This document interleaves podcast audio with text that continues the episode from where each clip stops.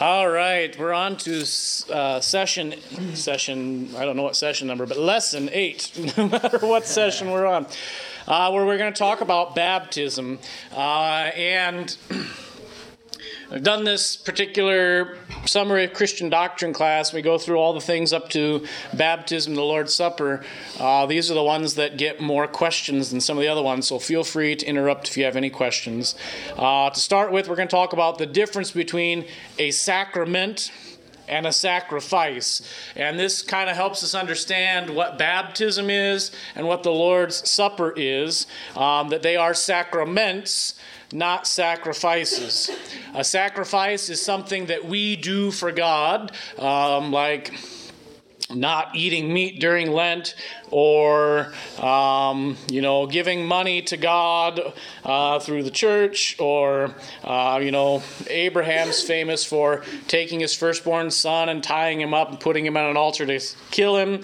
That's a sacrifice. In the Old Testament, it was the lambs and the goats and the birds being killed and burned on the altar. Uh, that's sacrifice. Starts with us and it's something then that we do to make God happy. On the other hand, a sacrament is something that God does for us.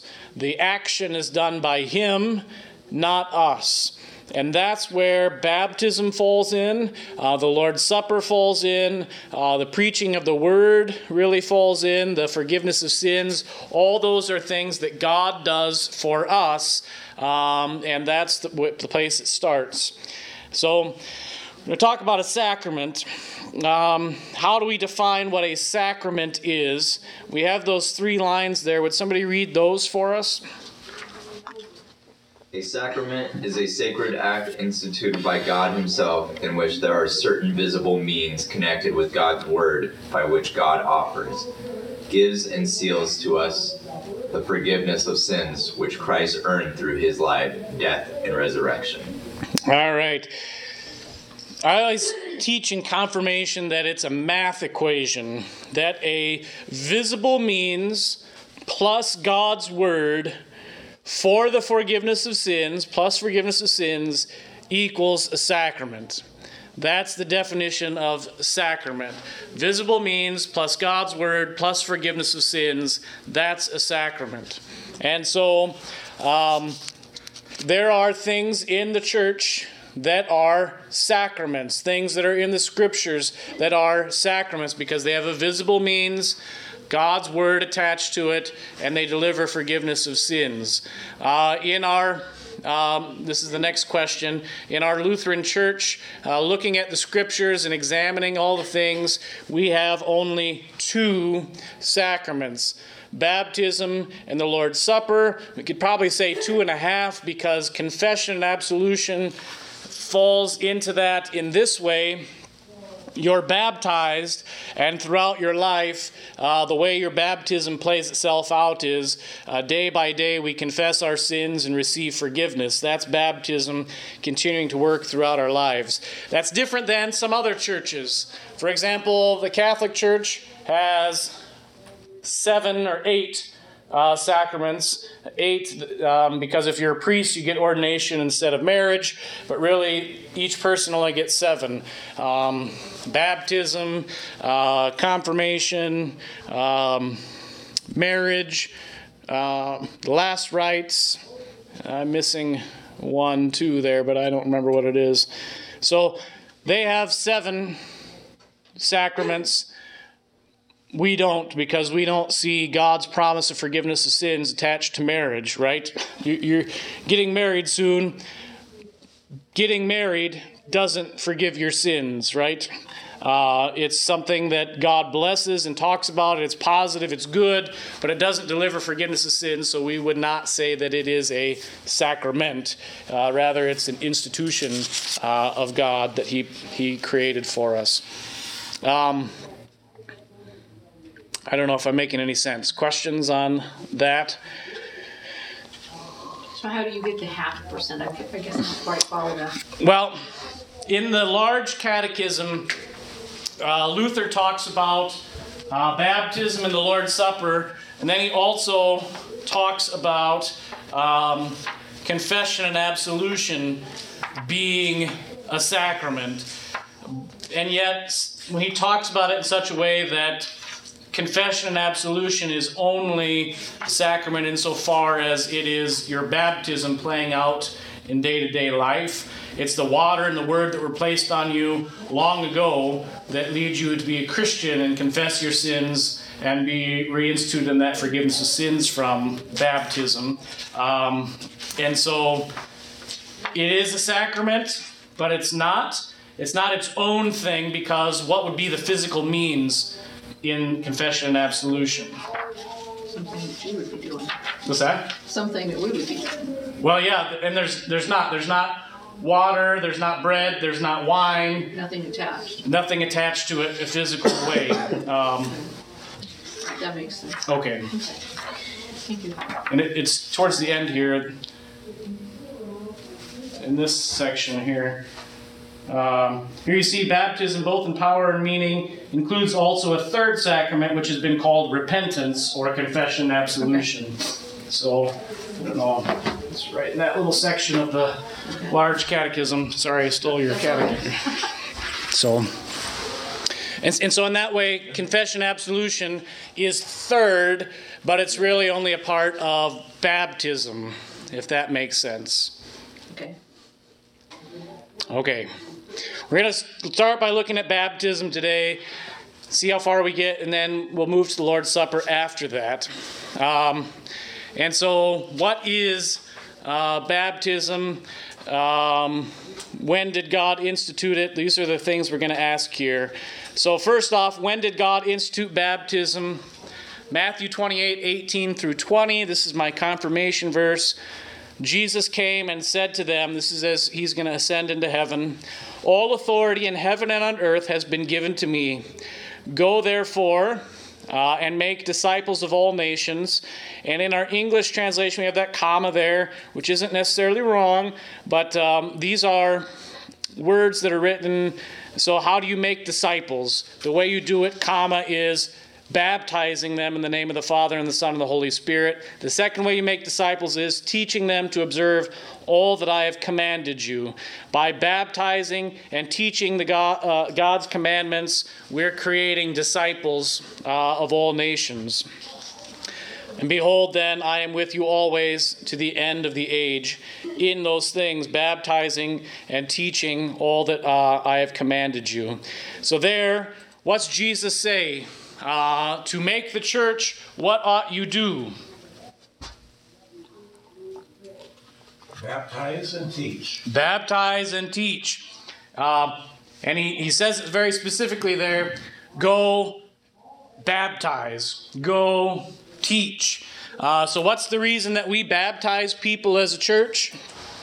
God told us to. Yeah, Jesus told us to. And so we're going to because he said so. Um, what does the word baptize mean? And we have a definition there to wash or apply water by immersing, washing, pouring, etc. The word in the Greek is baptizo. Uh, hard, hard to understand that one, right? Baptizo means baptize. It means to wash uh, with water. It could be um, putting all the way into the water. It could be taking water and putting it on the thing. Um, there's one place in Scripture where uh, in the New Testament they talk about baptizing the dishes, right? You wash the uh, outside of the cup so that it looks really clean, but on the inside it's dirty and gross.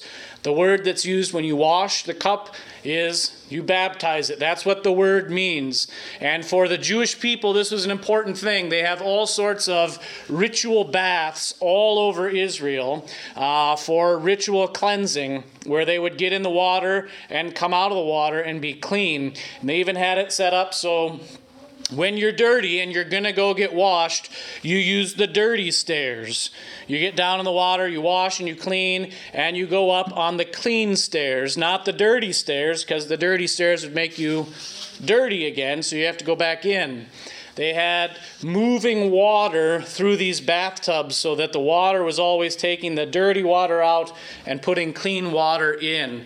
Uh, this is a very big deal uh, for the Jewish people. And so the word baptize, they would completely understand how it means to wash in some way, shape, or form. Uh, and so, Mark 7 4, uh, we have that word being used. I, this is the one I told you about. Um, somebody want to read Mark 7 4? And when they came from the marketplace, they did not eat unless they washed. And there were there are many other uh, traditions that they observe, such as the washing of cups and pots and copper vessels and dining couches. All right. So you see there that word uh, wash in both of those sentences is uh, a form of baptizo. So they're dipping dining couches and whatnot. Well, that's that's that's the the key there because there are some who say, like the church that I grew up in um, before I was a Lutheran, would say that it's not a baptism unless you get completely into the water.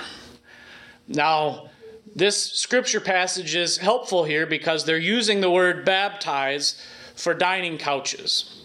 How do you get in the Israeli desert or, or wherever in Israel an entire baptismal couch, or not a baptismal couch, a dining couch into the water to baptize it?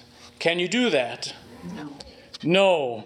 Um, you take the water from someplace else and you pour it onto the couch, and that's how you wash it. Or you get a rag wet and you wash it. Okay, yeah. Also, wasn't there a ritual washing that they would do that uh, had an amount of water that would be equivalent to what was held in a couple eggshells? Yes, there was, and there's um, rituals where they wash just the feet of the person, and Jesus says if you wash just the feet, they're clean. There's there's a list of rituals of washing that it's about I don't know a mile long of all the different ways they did it, and and the important thing for us to hear and to understand is that when it uses the word baptize, it does not only mean the whole thing goes in the water and the whole thing comes out. Uh, we can't, and the reason this is important when we baptize a baby, what do we do? Water on the head. Right, we pour water on the head of the baby.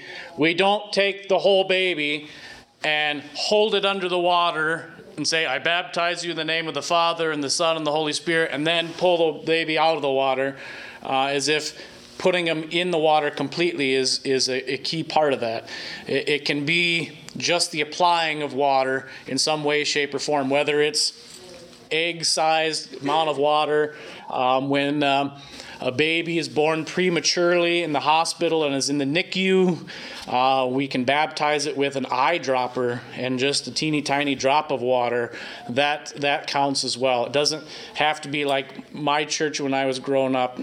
The whole thing goes in, the whole thing comes out. There are some fun Eastern Orthodox baptism rituals. Maybe you've seen this. Um, on the internet where they have a big baptismal font and the, the priest grabs the baby and goes whoosh, whoosh, back and forth in the water. The babies are always like, you know, what's going on? Um, we're not required to do that. We just have to have water and the word. So I, that was probably not answering your question, Wayne, but um, does that help a little bit? Do, you- do you know specifics about that? No. No. More than that. Okay. You're saying it's an operon on which we we dunk them or not. Correct. The entire promise is contained in one molecule of water. If you want to get down to the nitty gritty and the word, uh, as much as it is in an entire ocean uh, and the word. So, yeah. Or, or even um, the pastor who was two before me in North Dakota, three before me, uh, he went to Israel and he came back with a, um, a quart jar full of water from the Jordan River and used that for baptisms. And I mean, it, it's just, just water. Any amount of water and the word does the work. Um, I, th- boy, those other ones. That's what we kind of want to get to. And the reason we have, the reason we're spending a little bit of time on that is because there are the churches that teach the entire body must be immersed for it to be a valid baptism. And the challenge with that is, is that puts the emphasis on our work again, making sure we get our entire body in the water rather than God's work through water and the Word uh, outside of our control. Yeah. This is kind of off, off the beaten path, but I have a friend that's 26 years old and has two little kids, and she demanded that she be rebaptized again. She was Catholic and then went to another uh, uh, denomination, and she decided that she didn't do it right the first time. So, Yep. what do you say to somebody like that? Well, that, yeah, we, we have to talk about that. Is there a, a, a scripture that you would suggest? What I what I would start with in that regard is because the desire to be rebaptized grows out of um, the understanding that baptism is our work as sacrifice rather than God's work as sacrament. Okay. Okay, and so when I was baptized, a part of my baptism ritual was before they baptized me, I said, I accept Jesus as my Lord and Savior, and I desire to be baptized. And so baptism was my work of saying, now I'm going to be a Christian. The challenge with that is this when I'm standing there in the water, uh, and I say, I desire to be baptized so that I can be a Christian, I'm being honest, right? But what comes with being a Christian? Allowing God to lead. Was that? Allowing God to lead and do Right. His work. To keep His word, right? And so we, we just we've done the Ten Commandments. When I say I desire to be a Christian, that means I'm going to not curse or swear. That means I'm not going to steal. I'm not going to lust. I'm not going to gossip and all those things. So I, when I'm standing in the water, do I mean that? Do I, I don't want to do those things anymore because now I'm going to be a Christian. I absolutely mean that. The challenge is, is when I get out of the water and I go home, um, and I was 12 when I was baptized. I had a brother who would be 10.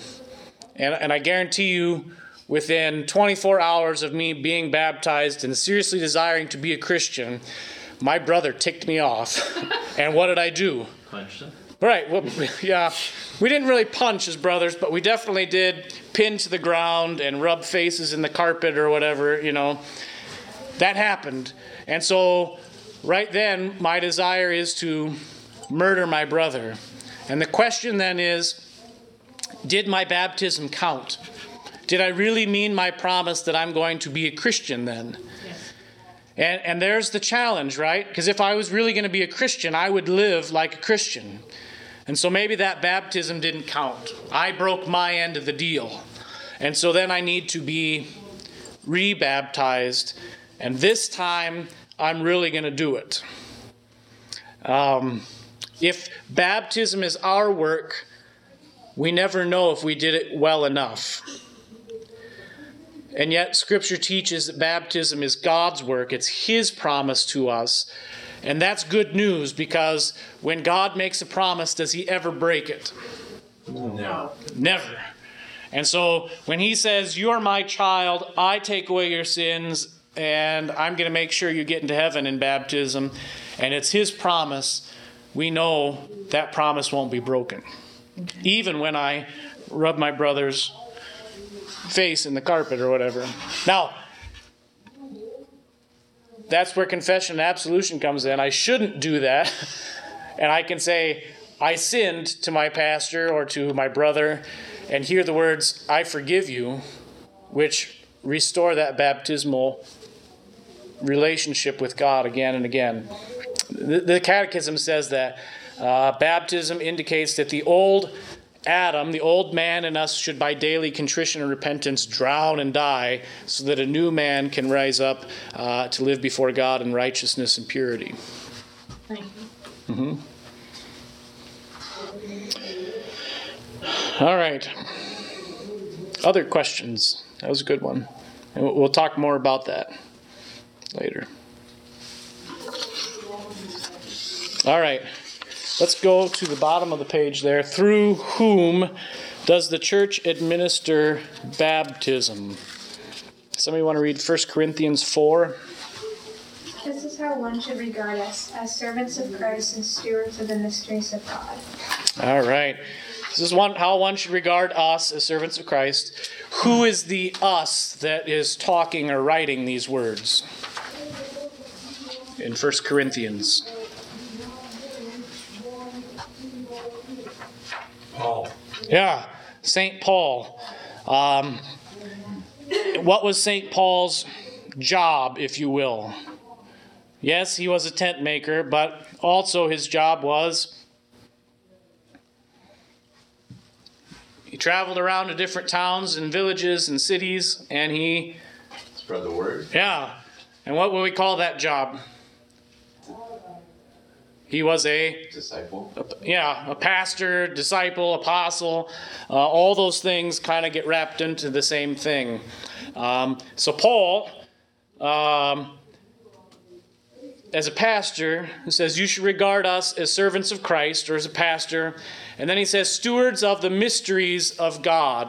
And the word mystery there uh, is a Greek word, mysterion. And then as um, uh, the language of the church becomes Latin because that's the language of the Roman Empire, that word gets translated into Latin as sacramentum. Uh, and that's where we get our word sacrament. And so Paul is saying you should regard us pastors as stewards of the sacraments or mysteries of God, in which we would place baptism and the Lord's Supper. So, primarily, on behalf of the church, who's the one who should be doing baptisms? Pastors. Pastors. Now, there's always a little bit of friction when we say that. We're talking about in the church, when a baptism needs to be done, we should call the pastor for the sake of good order. He should come and do the baptism. Now, let's say, okay, so you guys are getting married. And so, wh- how long to the wedding, by the way? September. September. Okay, so September, which is eight months away, and then nine more months, right? Uh, so in a year and a half, you'll have, you know, twins that are being born, right? You're just in there. Oh wait. Okay, you have a baby, and and uh, something's wrong with baby. And the doctor says, you know, we don't know what's going to happen. Baby might die, baby might not die. Um, and you say, okay, we need to get baby baptized for their spiritual good. You call up pastor and you get a busy signal or no answer. What do you do? Well, it's not just pastors that have the ability to baptize, it's for the sake of good order. In emergency situations, others can perform baptism. You could call one of the elders of the church, they could come and do it for you if you don't feel comfortable doing it. If there's nobody you can find and you want baby to get baptized, you can do the baptism yourself. As long as water and the word are there, it is a baptism. In good order, normally 99.999% of the time, pastors do the baptism. But occasionally, in emergency situations, uh, someone else can do the baptism as well. I see there's hymnals back there. If you look in your hymnal, um, you can do it, you know, when the sermon is not exciting or whatever. Just teasing there. Mostly, I hope. In the hymnal, I don't know if I can find it here. There is an order of emergency baptism. Um, I think it's towards the back here. Okay, maybe I'm wrong. What's that? I have seen it. Yeah, I can never remember the page because. I don't know, but I think there's a, uh page on the back maybe that tells where it's at. I'm not sure. yeah, They, I know I know it's in there too. We'll have to look up the exact page. At least it's easy to find, right? Because it's an emergency baptism, you know, you're you won't be nervous or in a hurry or anything. It's in there uh, for that very purpose. Uh, that when there's an emergency, we can have a baptism ASAP. Oh, there we go. Page 1023, 1023. It is. I just stuck to the other page, so I kept flipping past it. In that case, anyone uh, in an urgent situation, the absence of a pastor, any Christian can baptize, but normal circumstances, pastors do it for good order in the church. So what you should hear is, is that don't be afraid in an emergency situation to do a baptism, but it's probably not the best situation for you to baptize your kid in the bathtub with no one else around, if that makes sense. It is an act of the church. All right. Who then is to be baptized? This is on page 30.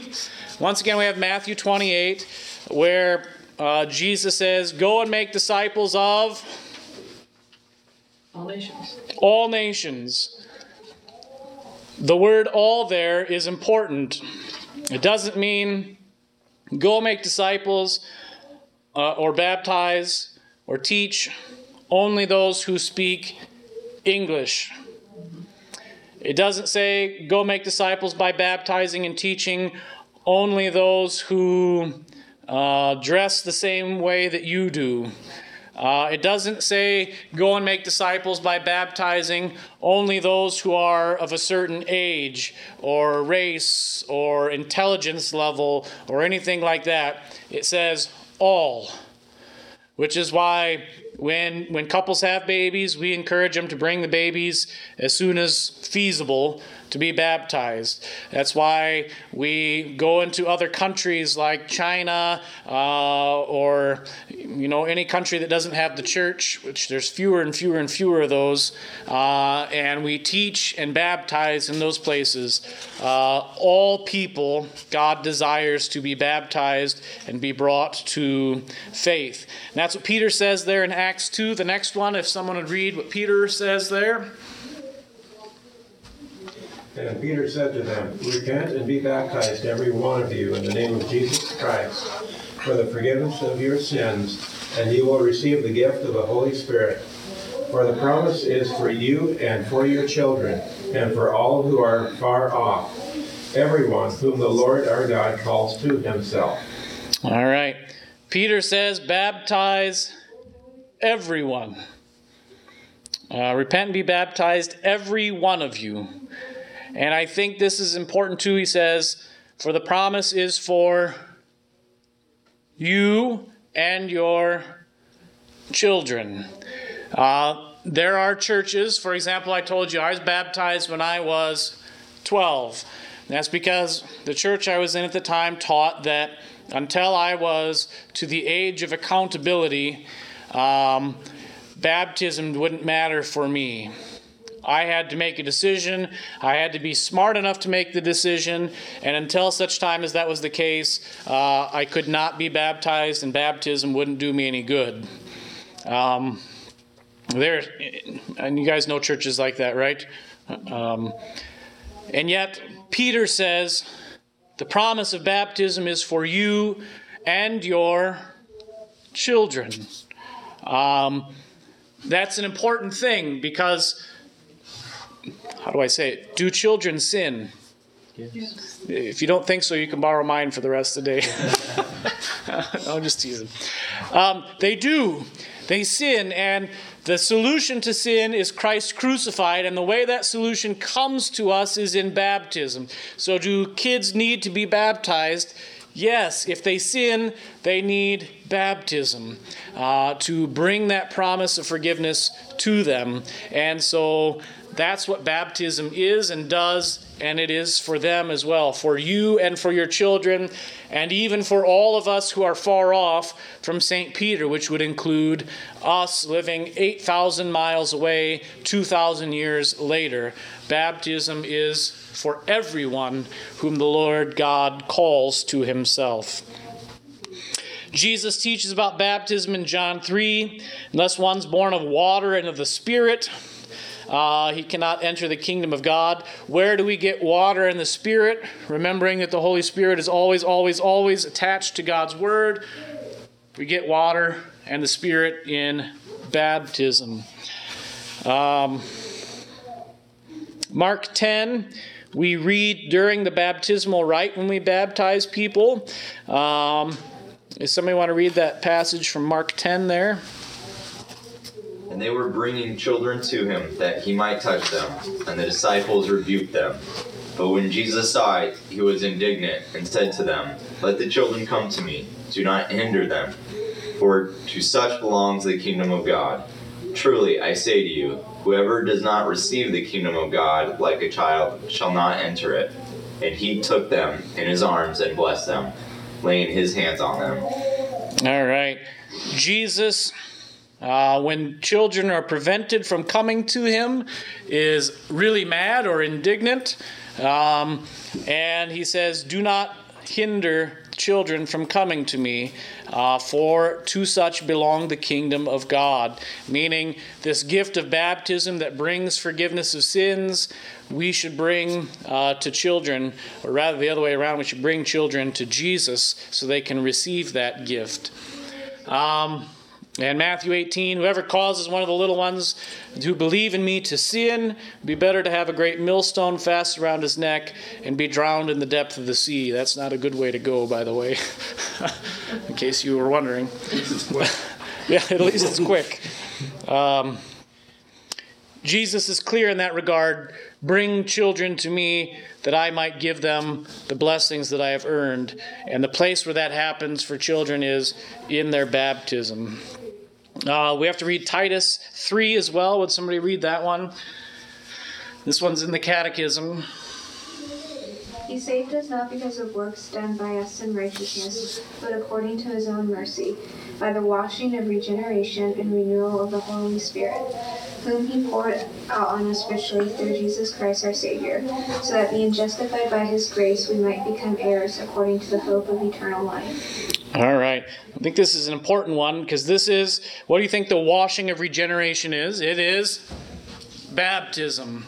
And it says there, uh, St. Paul writes, that's not a work done by us in righteousness, but rather it's God's work where He saves us according to His own mercy. And this goes back to what you were asking earlier. Whose work is baptism? It's God's work not our work. That gives us a great certainty because He's the one making the promise, not us. Um, he's the one saving us, it's not on our shoulders. He pours out His grace on us through Jesus in baptism, uh, and that means all the glory is due to His name.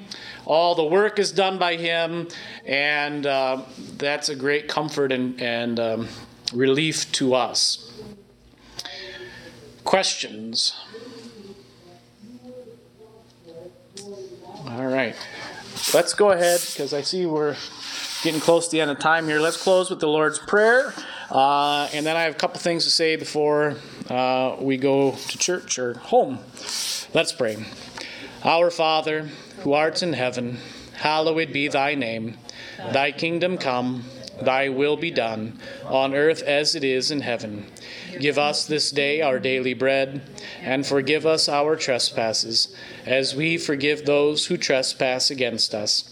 And lead us not into temptation, but deliver us from evil.